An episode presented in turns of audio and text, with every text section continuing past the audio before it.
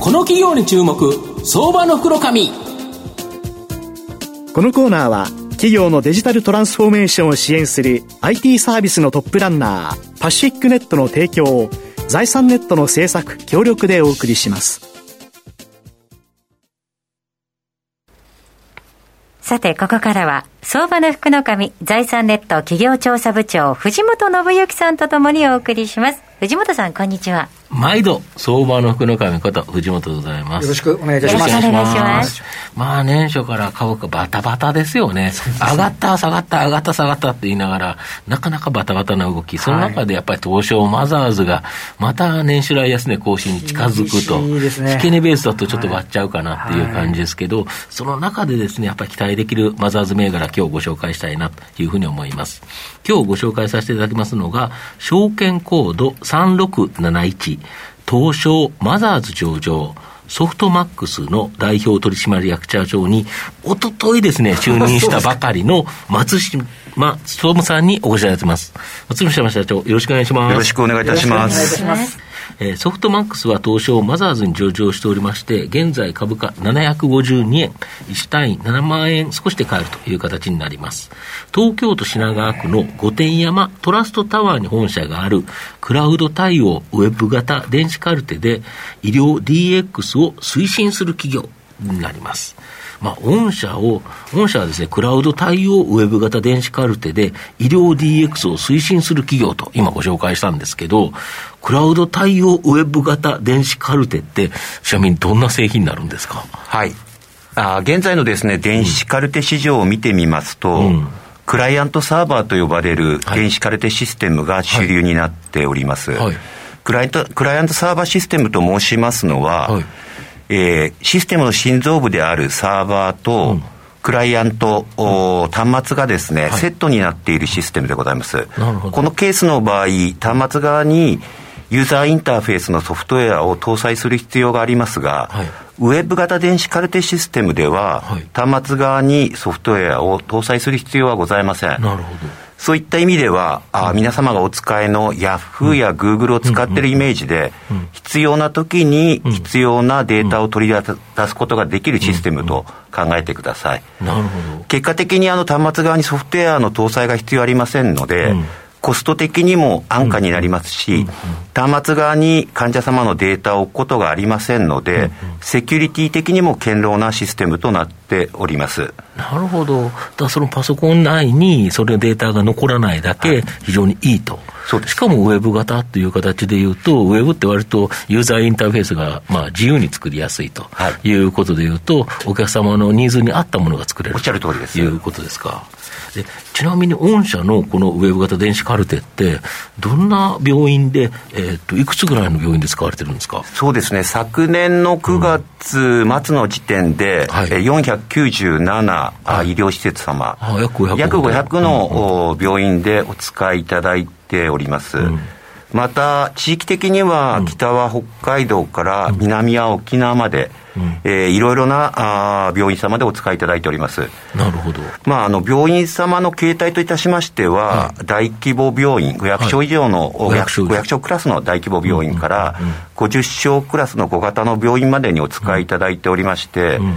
えーメインとなっておりますのは、100床から300床の中規模ぐらい中規模クラスの病院様が、私どものメインのユーザー様になっていただいております。ちなみにその中規模のメインのあの病院って、全国にどれぐらいあるもんなんですか？中規模の病院様ですね、うん、えー、数的にはあの、うん、どこまでを中規模と呼ぶかによって変わってくると思うんですけども、やはり数千の単位でございます、うん、そうすると、まだ全然御社のその500っていうのは、その圧倒的なシェアではないと。そうですね、まだ圧倒的なシェアではないと思います。あれなんですよね、電子カルテすら使ってない会社が、会社っていうか、病院がまだまだ多いとか。そうですね、あの今申しました100床から300床の病院様は、えー、電子カルテのですね、導入率がまだ低い病院様のグループになります。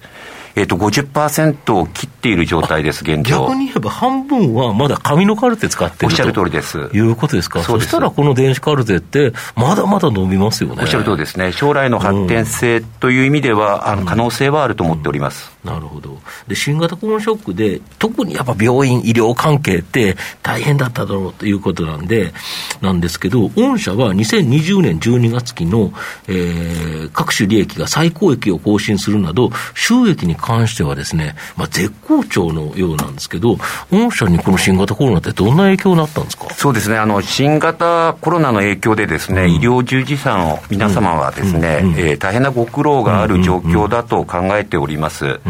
まあ、そういった中で、えー、われですね、早期から、うん、えー、リモートによる営業活動、うん、あるいはリモートによる導入活動を進めてまいりましたので、うんえー、コロナによるビジネスへのマイナスのインパクトというのは、うん、あ少なかったあ、と思っております。まあ、逆に言うと、リモートでやることによって、コストが削減された、これ結構、利益にはつながったということですか？おっしゃる通りですね、リモートによって、いろんな意味で、えー、会社の仕組み作りを変えたことによって、結果的に会社の効率化が図れて、コスト削減につながったのではないかというふうに考えてます、なるほど、あと電子カルテシステムが、この医療 DX の推進に役立つということなんですけど、これ、どういう理由でしょうか？これはですね、えっ、ー、と、国が進めておりますのが、はい、地域医療連携という言葉のもとでですね、はい、病院と診療所の連携、うん、あるいは、あ介護施設との連携、こういったものがですね、現在、国の方針として推し進められております。うんはい、で、そういうようなあ連携を考えた場合に、ネットワーク化が必要になるわけですけれども、うん、そうですね、データがなかったら分かんないですもんね。そうしますと、医療データのですね、電子化っていうのはどうしても必要不可欠な状況になりますので、そういった意味で電子カルテ、えが医療の DX を推進する一つの、エンジンになるというふうに考えております。そりゃそうですよね。紙のカルテで、えー、本当に医療データが残ってたら、と別の病院、その病院は見りゃいいですけど、紙があるから、別の病院で見るっていうわけにいかないですもんね。おっしゃる通りですね。だからここ電子カルテでないとということですか。はい。で、そのような国策の中でですね、御社は今後どうやって成長されていくんですか？そうですね。えっ、ー、と、我々が今考えておりますのは、うん、えー今後ですね、えー、国のいろいろなあ地域医療連携含めてネットワーク化を推進することに対してですね、やっぱりネットワークに強いコンピューターシステムは必要不可欠だと思っておりますので、われわれのウェブ型電子カルテ、ネットワークに非常に強い電子カルテでございますので、国の方向性と合っていると思っております。また今後ですね、マイナンバーカードを利用したですね、保険証の代わりにマイナンバーカードを利用して、病院を受診するということも増えてくると思いますので、方向性としてですね、こういったものに対しても対応できるシステムであると。いうふうに考えております。なるほど、御社の今後の成長を引っ張るもの、改めて教えていただきたいんですかそうですね、私どもの会社の成長を引っ張あ牽引するものはですね、基本的に、えー、厚生労働省のですね、うん、国の方針、うん、あるいはですね、病院の方針、病院のニーズ、はい、あるいは患者様のニーズ、はいこういったものがですね、われわれの企業を成長されさせる大きなエンジンになっていくというふうに考えております。お客様のニーズ、要は国策、こうしてほしいっていうニーズが、御社を成長させると。おっしゃる通りです。いうことですね。そうですね。これ、あれです今お話伺ってると、あの御社の場合、クラウド対応のウェブ型の電子カルテで、一般的にもクライアントサーバーっていうことですけど、これ、御社のシステムのが、あのあのなんていうんですかね、やっぱりこうネットワークのためにはかなり優れてると思うんですけど、これをやってる会社っていうのは、あまり他にはないあの最近はあの出てきておりますが、はい、まだあの主流は先ほど申し上げましたクライアントサーバーというシステムですんで、えー、どっちかっていうとあのヤフーとかグーグルとを使うようなイメージでは、あ動かないシステムになります。なんとなくね、やっぱり使い勝手が悪そうな中、まだイメージが、それが普及を遮ってるんじゃないか的なイメージありますけど、で御社のこのシステムでいくと、だいぶこれから先、この電子カルテの普及っていうのはだいぶ進んでいくと。そうですね、あの電子カルテというか、まあ、地域医療連携含めてですね、はい、国が推進している方策に合った形で、電子カルテの復旧というものに貢献できるのではないかなといいうふうに考えてます。ネットワーク化することによって、患者さんと医療機関と、うん、あの自治体と、まあ、いずれにもメリット出てくるということになりますよね。おっしゃる通りですね。はい、で患者さんにとってもおはですね、二重の検査とか二重の投薬がないように、うね。はい、まあ、あのネットワークを通じて、他の病院で受けた受診の結果が見ることができますし、はい、で国にとっては、やはり医療費の削減ということではですね、二重の検査、二重の投薬ということがないないですし、病院という意味ではですね、病院の皆様から見ると、情報共有を図ることができるという病院のニーズにも合っているので、その地域医療連携というものは、やはり方向性としては非常に合理性のある、いい仕組み作りだと思っております。まあ、最後まとめさせていただきますと、ソフトマックスはクラウド対応ウェブ型電子カルテという同業他社とは異なったですね、まあ、それぞれの病院に寄り添った仕様にカスタマイズ可能なサービスで、安定したですね、ストック型の収益構造を持つ会社になります。新型コロナショックでも医療 DX 化が推進の大きな後押しになり、足元の業績も好調です。今後も医療費抑制の国策に沿ったですね、製品の提供を行うほか、全国展開に伴って安定的な契約施設数の増加が期待されます。中長期的に注目できる相場の福の神のこの企業に注目銘柄になります。はい。今日は証券コード3671東証マザーズ上場ソフトマックス代表取締役社長松島努さんにお越しいただきました。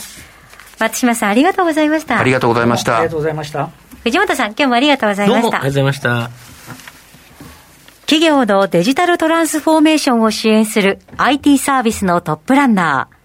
東証2部証券コード3021パシフィックネットは、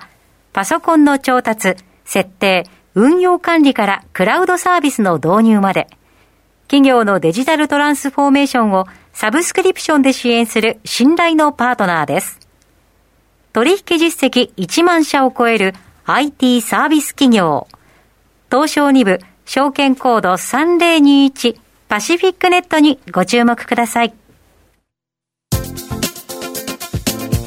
この企業に注目、相場の袋紙。このコーナーは企業のデジタルトランスフォーメーションを支援する IT サービスのトップランナーパシフィックネットの提供を財産ネットの制作協力でお送りしました。